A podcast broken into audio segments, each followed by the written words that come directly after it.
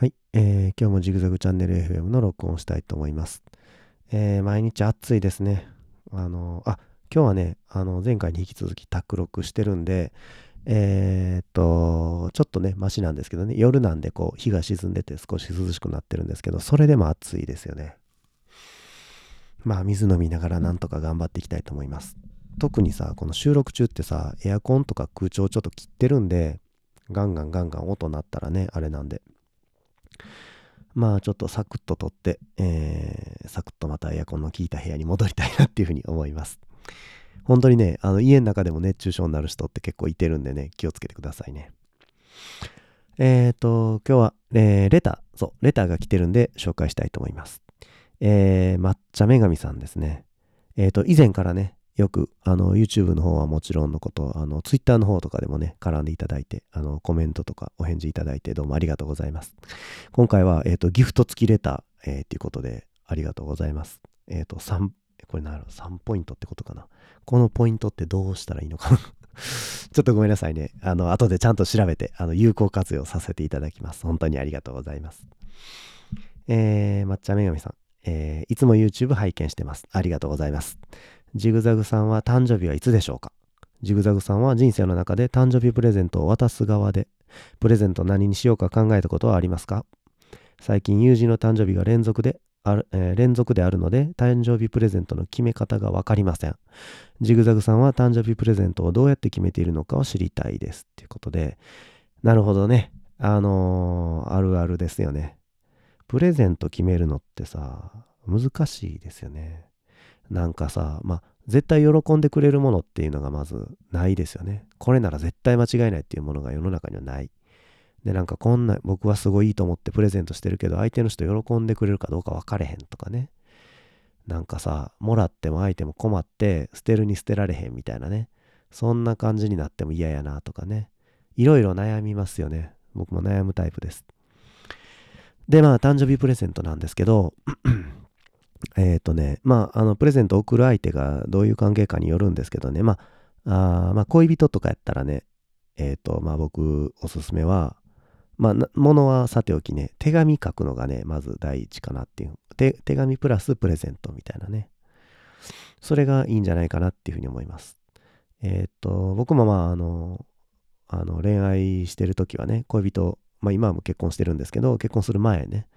恋愛中は、あの誕生日とかさなんか記念日とかねそういう時にはよく手紙を書きましたね。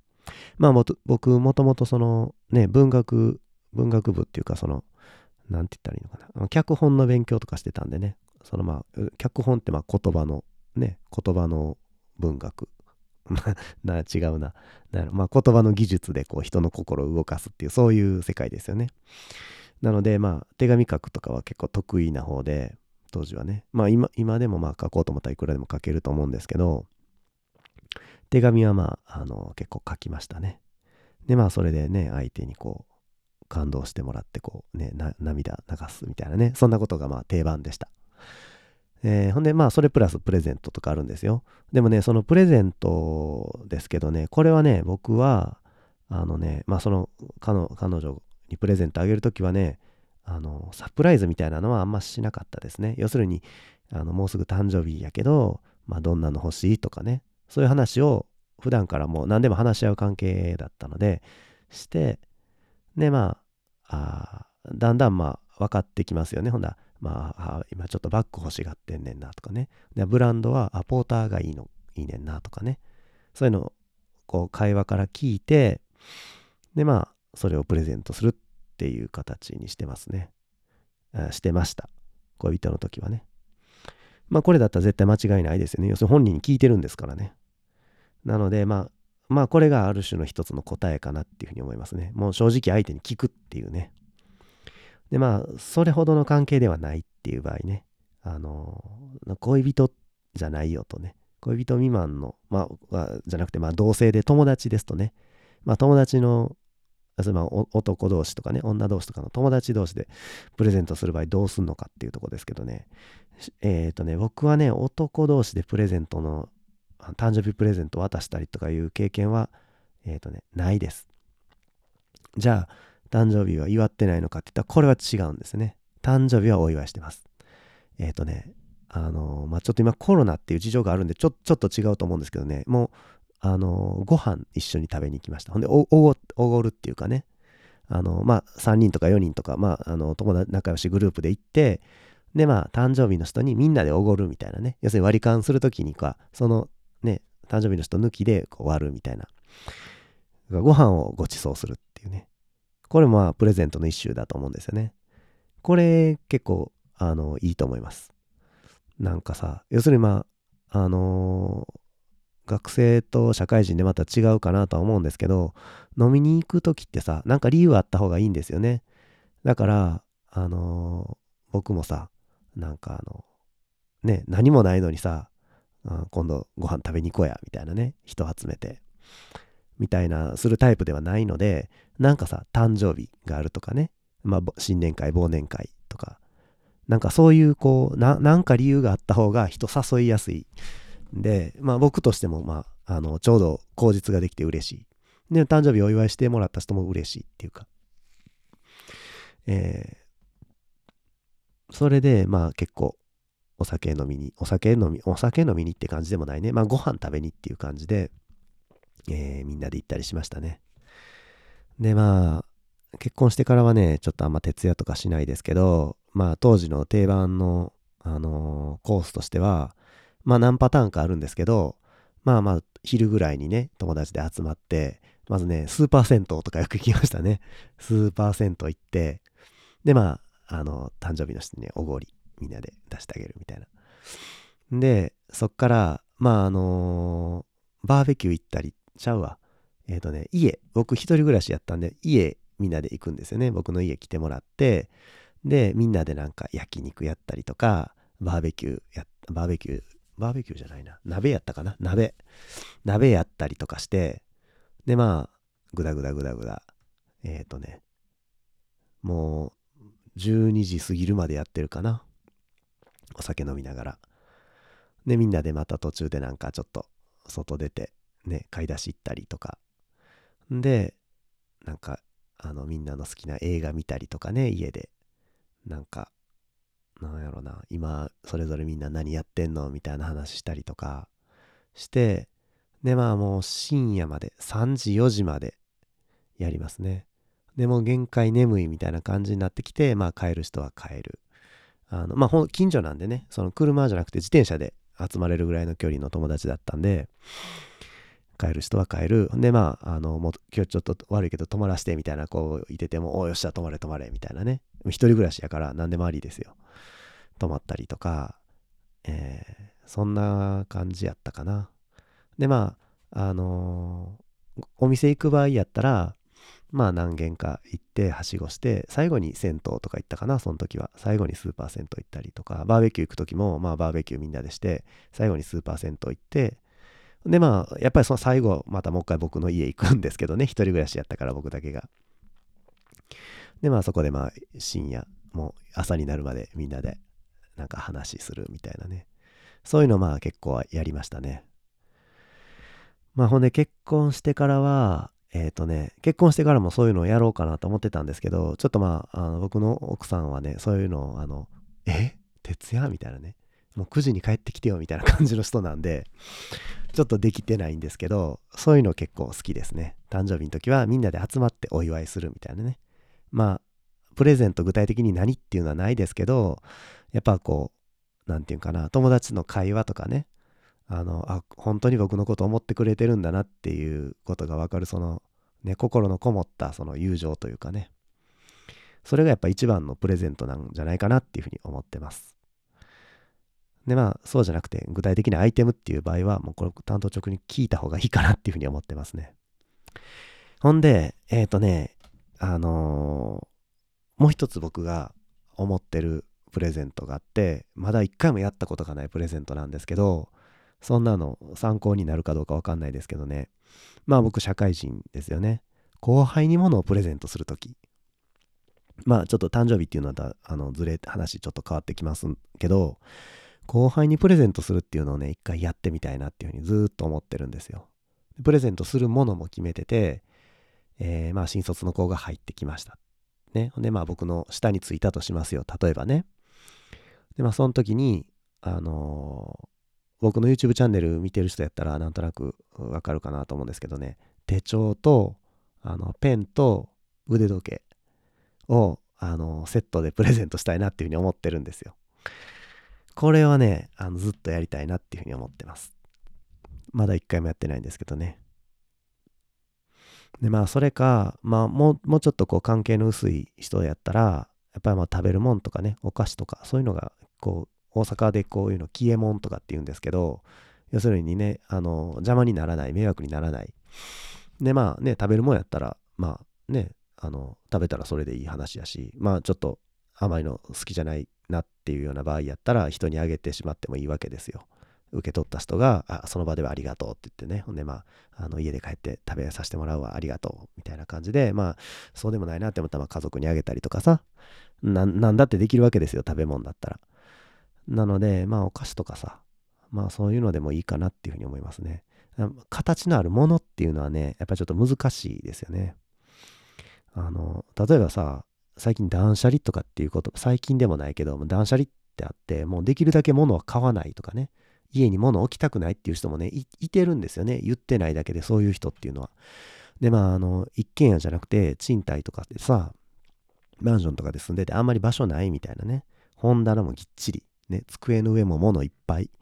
ね、引き出しもぎっしりみたいなね、もう子供の時からのもんがもういっぱいあって、どのそのタンスの引き出し開けても物ぎっしりみたいな人ね。さらになんかプレゼントで物もらってもさ、どんなに小さなものでも、まあ、箱に入ってねリボンかなんかで結んだプレゼントもらってもちょ、ちょっと置き場所困るなみたいな場合もあるんですよね。なのでまああのやっぱ物を送るときはね、あのサプライズじゃなくて聞いた方がいいですね。何回も同じこと言ってあれですけど。でまあそうでないならまあお菓子で、もっと親密なその恋人関係やったらまあ手紙と、でまあグッズは相手に聞くと。でまあ親友、男同士の親友とかやったらご飯食べに行く。それぐらいかな。ちょっと、えー、抹茶めぐみさん、あのちょっと勝手に僕男の人だと思ってるんですけど、ちょっとまあ性別不明なので、ちょっともし女性の人だったらごめんなさいね、全然参考にならなかったかもしれないです。えー、まあ男性の人やったらまあ大体これでいける。あ、それかまああのお酒を飲めない年齢の場合もちょっとまあね徹夜で飲みに行くっていうのはちょっとできないかなと思いますけど、まあ大学生ぐらいになったらみんなやってるかなとは思うんですけど、そんなとこかな。えっとそれよりももっと若い時、小学校中学校高校ではまあ特に物をプレゼントするっていうようなことはしてきませんでした今まで。でもまあどうなのかな、普段からプレゼントやり取りしてる間柄なんですかね。僕はもうあげることももらうこともない、そんな周りでしてる人も多分いてなかったっていうような環境だったんで、まあ何の違和感もなくプレゼントなしでずっと来たんですけど、まあ普段からねプレゼント、なんかどっか旅行行ったらお菓子みんなかみんなに必ず買ってくるみたいなね、そういうあのカルチャーの学校もあるかもしれないんで、まあそれはちょっと分かりかねますけど、なんかちょっと取り留めない話になっちゃいましたけど、あのぜひ参考にしていただけたら嬉しいです。で、で、ちょっと話変わるんですけど、ちょうどまーちゃんめがみさんからあのレター来たんで、この話しときたいなと思うんですけどね、僕まあチャンネル、YouTube のチャンネル登録者数がごせんにん超えたんですよね、この間。先、先月だったかな、先月だったかに超えて、でまあ記念企画何かしたいなと思ってたんですけど、まあ特に当てもなく、さっきえーと、ちょっとまあコロナ、職場でコロナ流行って忙しかったりとかして何もやってなかったんですけど、えーとね、プレゼント企画ね、プレゼント企画いいんじゃないかなっていうふうに今思ってるんですよ。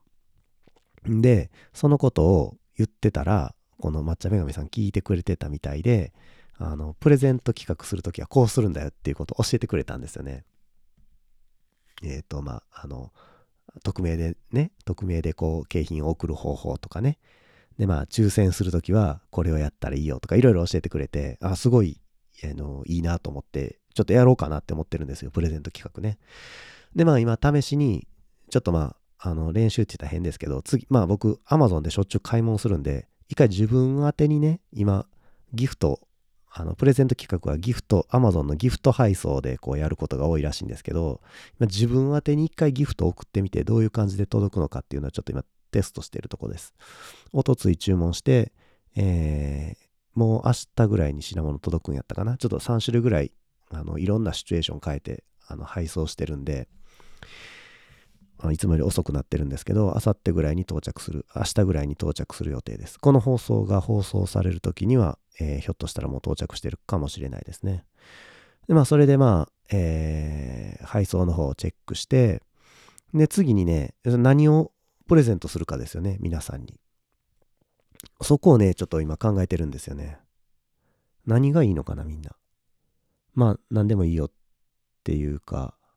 あの、こう、何種類かパターン表示して、ね、どれが欲しいって書いてくださいっていうふうに応募するのか、ちょっとまあ考えてないんですけど、まあでもさ、全然関係ないものを送るのも変ですよね。自分のチャンネルの登録者数ごせんにん到達しましたっていうお祝いの品物が、自分のチャンネルと全然関係ないものっていうのも変なので、やっぱりうちのチャンネルとこのね、ゆかりの深いアイテム、やっぱり僕のこのジグザグチャンネルっていうのはこう結構、あの自分が使ってみてこう気に入ったグッズとかね、あの使い心地とかいいとこ悪いとことか、そういうことを紹介しているチャンネルなんで、今まで紹介してきたものの中で何か皆さんにプレゼントできたらいいのかなっていうふうに思ってます。で、そうですね、数とかさ、どれぐらい数何人にプレゼントしたらいいのかとか、金額どれぐらいのものがいいのかとか、それをちょっと今考えてるとこですね。まあ一つの案としては、まあごせんにんの記念なんで、ごにね、ごに関係するごにんとかごじゅうにんはちょっと多いかな。配送の手配も大変やし、でまあそんなに応募してくれるかどうかわかんないですしね。まあごにんとかかな、無難かな。ごにんの人に、でまあ物は 何, 何にしたらいいんやろな、いくら金額いくらぐらいなのか。ひとり一人さんぜんえんのものにしても産後いちまんごせんえんか。一人ごせんえん、後にまんごせんえん。一、うん、人にせんえん、いちまんえん、うん。ちょっと金額もね、どれぐらいのもんが相場なのかなっていうのも、ちょっと他のね、そのプレゼントやってる人のとか見て、ちょっとチェックしてみたいと思います。うちもまあ、チャンネル登録者数ごせんにん超えたって言っても、まあまあまあ、言うてもごせんにんですよ。ねえ。ごまんにん、ごじゅうまんにん、ごひゃくまんにんいてる人たちもね、いっぱいいてるのが YouTube の世界やのに、ごせんにんぐらいでちょっと舞い上がってね、こうからもばらまいてもちょっとなんかそれも違うかなっていうふうに思うし、うん、まあそんなにそんなにあの高額すぎないもので、気楽に送ったりも受け取ったりできるようなものでなんか考えたり、要するに物でね、物でこう人を釣ろうっていうわけじゃないですから、記念品としてなんかえー、印象に残るものを送れたらいいなっていうふうに思ってます。もしなんかいいアイデアあったらコメントくださいね。